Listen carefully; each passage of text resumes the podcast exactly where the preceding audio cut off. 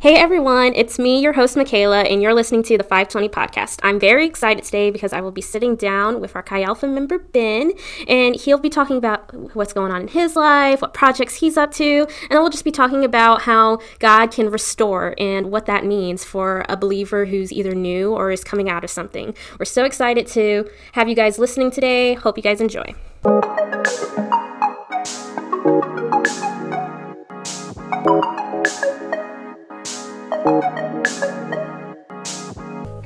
Hey, so I'm really happy to have you here today, Ben. Yeah, thanks for having me. Yeah, so some of our listeners may not even know who you are, or some of them may. Do you want to introduce yourself and say how long you've been in Chi Alpha? Sure. Uh, my name is Benjamin Lafine, um, or you can call me Ben. It's it looks like it says Laughing, but it's really Lafine. It's weird. I think it comes from like 14th century Latvia or something like that. But I was a WSU student studying filmmaking for the past three years, um, but now I'm taking a gap year, trying to find work, kind of just live life. Yeah. Um, I started going to Chi Alpha back in September hmm of 2020, and it's, it's been great. Well, I'm glad to hear that. Um, what's it like having joined Chi Alpha during COVID? It was good. It was. I was kind of expecting like you know everyone's gonna be like really you know distant or very much like not wanting to interact with me because I'm used to that. I'm used to like going to like a like I'm not gonna call people out, but like going to like Christian organizations and literally no one will, will speak to you. Mm-hmm. And you're just like well you're supposed to be the body of christ. Why are you not even talking to me? Right? But i went to chi alpha and people came in with open arms you know. There's a memory i had like the second time being there and alan just like helping me with through something. I'm like that, that it feels like christ That's amazing. And I'm just so happy to have you here. Some of our listeners may recognize your name from our last podcast you were brought up. Um, Jillian mentioned you when she was talking about a project that you and her are working on. Um, do you want to go into that some more? sure again it's very uh, much in the baby stages of Yeah, that's what she said too.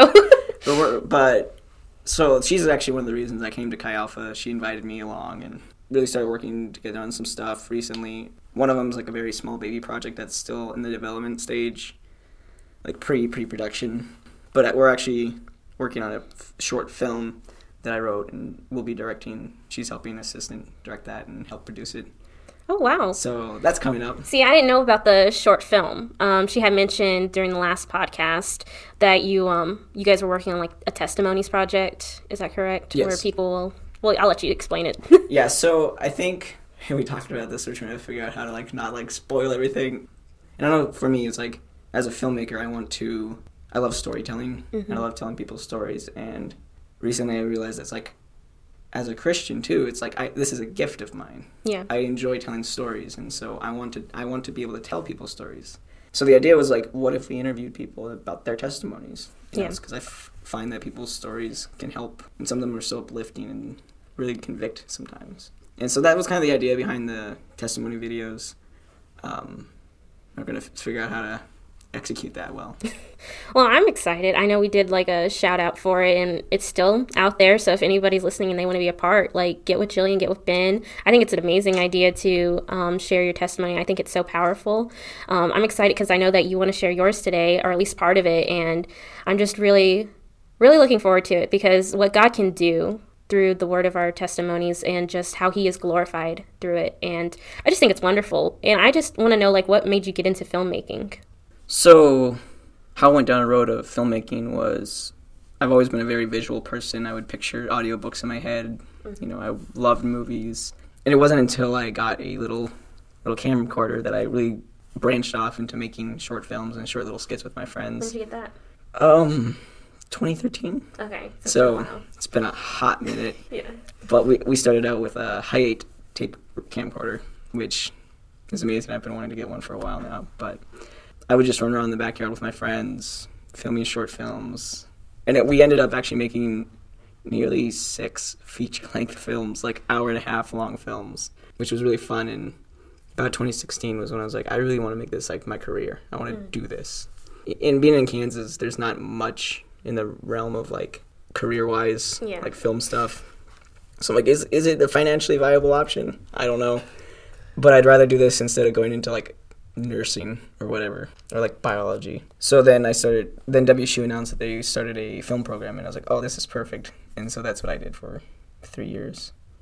And like I know last last podcast we talked about gifts and talents and creative abilities. And obviously, almost everybody we have in Chi Alpha is so talented, including yourself. And we talked about if our work has to be just Christian or if it can be in the secular. So, like, where do you see? Do you see yourself leaning more towards doing things like the Testimony Project or doing things that are more just for fun or just to tell a story that you enjoy? Sure. One of the reasons I went into, or I decided I wanted to go into film, is because I look at like Christian films that are made nowadays, and I don't know. I feel like they're all like hot garbage. Oh my goodness. Storytelling wise, I'm like, the Bible is the greatest story ever mm-hmm. told. Why can't Christians make a decent story? You know, because it's I don't know that it's very much preachy, and it's like, but life isn't just like, you know, you have the perfect Christian who you know faces the the bad professor who's telling him he can't be you know can't be a good Christian. It's like, well, no, we live life very much in the gray areas. Yeah. It's not black and white, and that's where I felt like led or is look at those gray areas. That's where God is seen the most. Is when we're at our weakest, when we're at our most broken. Yeah. And so that's kind of the idea with like the testimony thing. Is like, let's not just like look at your good parts, but like look where you came from. Look at your brokenness.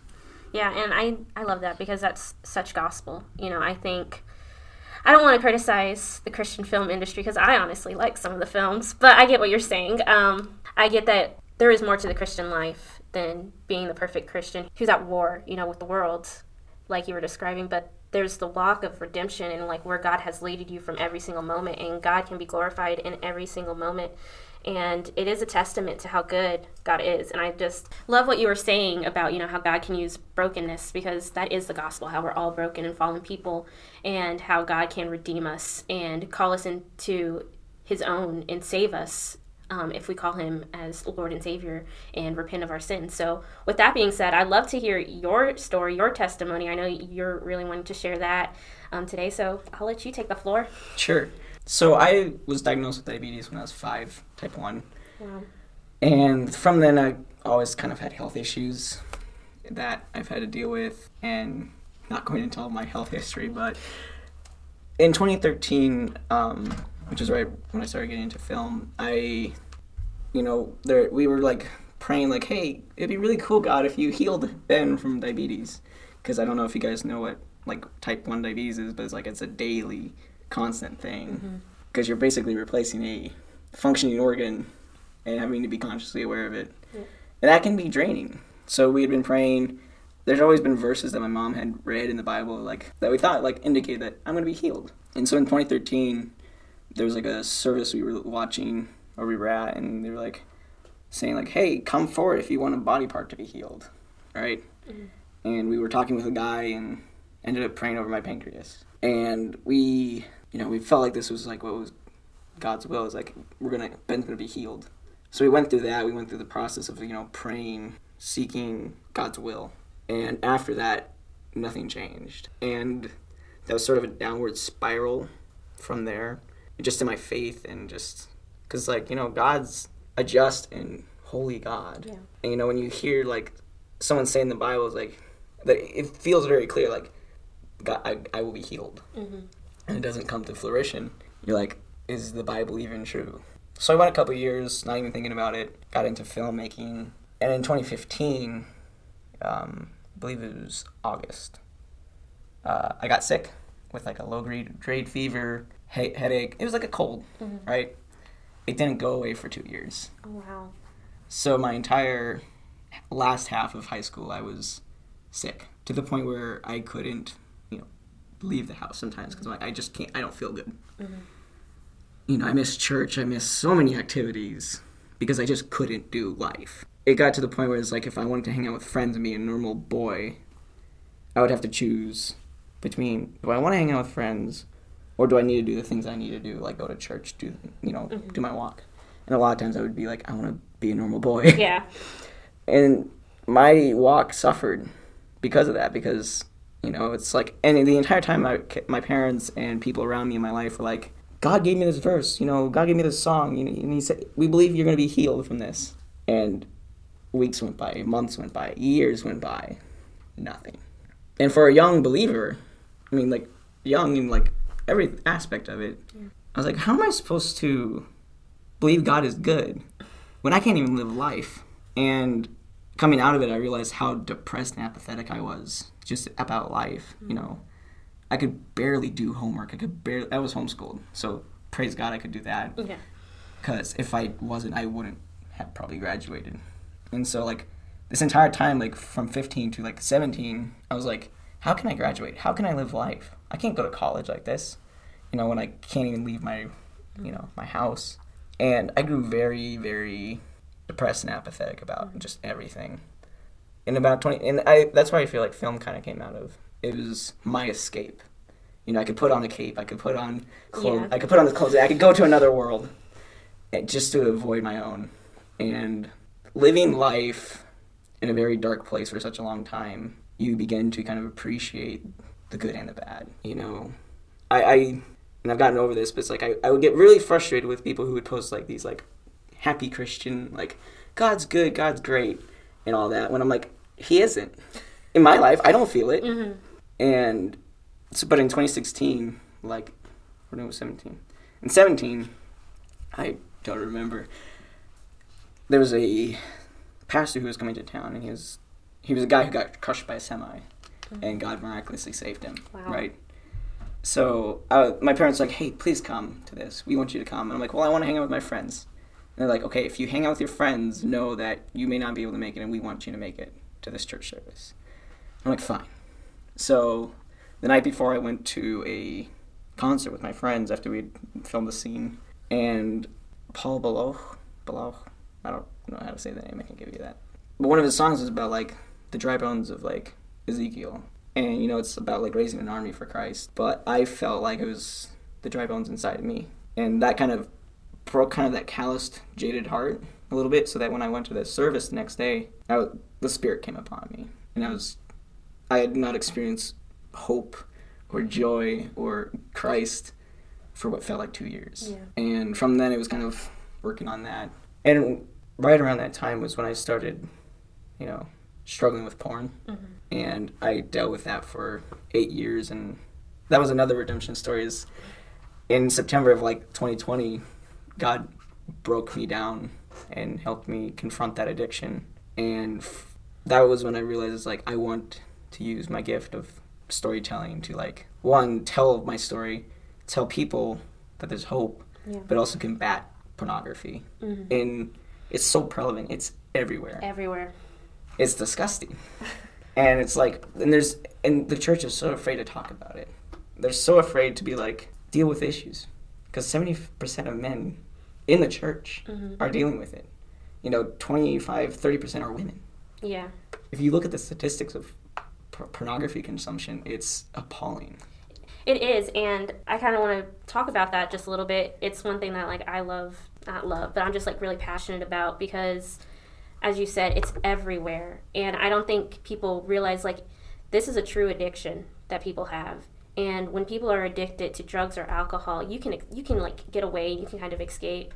You know, not everything that you watch on TV is going to have it. Not every like commercial break is going to have it. Not everything you hear on the radio is going to have it. But literally, that is it with pornography and it's just got so infiltrated in our society it's it's it breaks my heart because i'm like if you really are struggling with this you literally have to cut yourself off everywhere. It used to be that you could just turn off the computer or not buy a movie or not buy a magazine.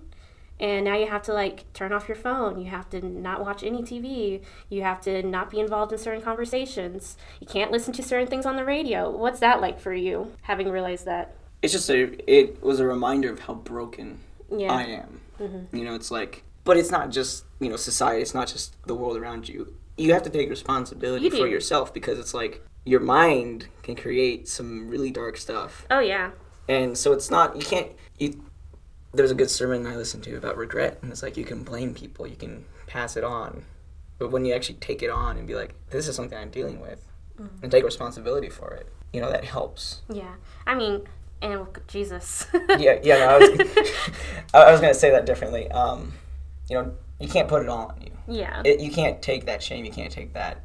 You need the overwhelming mercy and grace of God oh yeah. to overcome it. And I like that you pointed that out. That you have to take some responsibility. I mean, like with any sin or anything, you know, we're sinners. It's not because of our environment. I just brought up the environment mainly because when you're talking about the church, I feel like the church fails to see how people are struggling and what people are caught into and how hard it is to get out and to get help. And if we're so quiet as a church to not talk about things like pornography, like drug drug addictions or anything else, um, we're gonna have a church that's that's failing, that's feeling very alone and hard because it does get overwhelming. And I'm so grateful for the grace of Jesus that can empower and for His Holy Spirit. But support is needed. Yeah, th- there's no way you're not supposed to do it alone. You're not supposed to be like, I got this, because you don't got it. You know, you can never, if it isn't a true addiction, you cannot get out of it on your own. You need people by your side. You need community. You need Christ. Mm-hmm. You know, and God, it's it's not like one of those things where God's just gonna like, I'm gonna give you a new brain because pornography affects you physically. Mm-hmm. It changes your brain, and if God were to remove your brain and give you a new brain, that'd be torture. That you would lose everything of who you are. Yeah. But what God wants is for us to come to Him and daily seek Him and not live. Now, a part of your story I want to go back on is um, you talk about your addiction to pornography, which you said was like, what, eight years of addiction? But prior to, I'm not, not prior, but during all that, you were already struggling with just feeling connected to God and that God was there for you. And you said it wasn't until that church service um, that you actually like were able to feel the love of Christ again. Yeah, there's been multiple times where I've you know remembered and forgotten about Yeah. God. And so 2017 was like one of the big ones, and then 2020 was mm-hmm. another revitalization of me. And I would say 2020 is when I realized that I need to give everything to Christ, Yeah. including my family, including my addiction, my my life.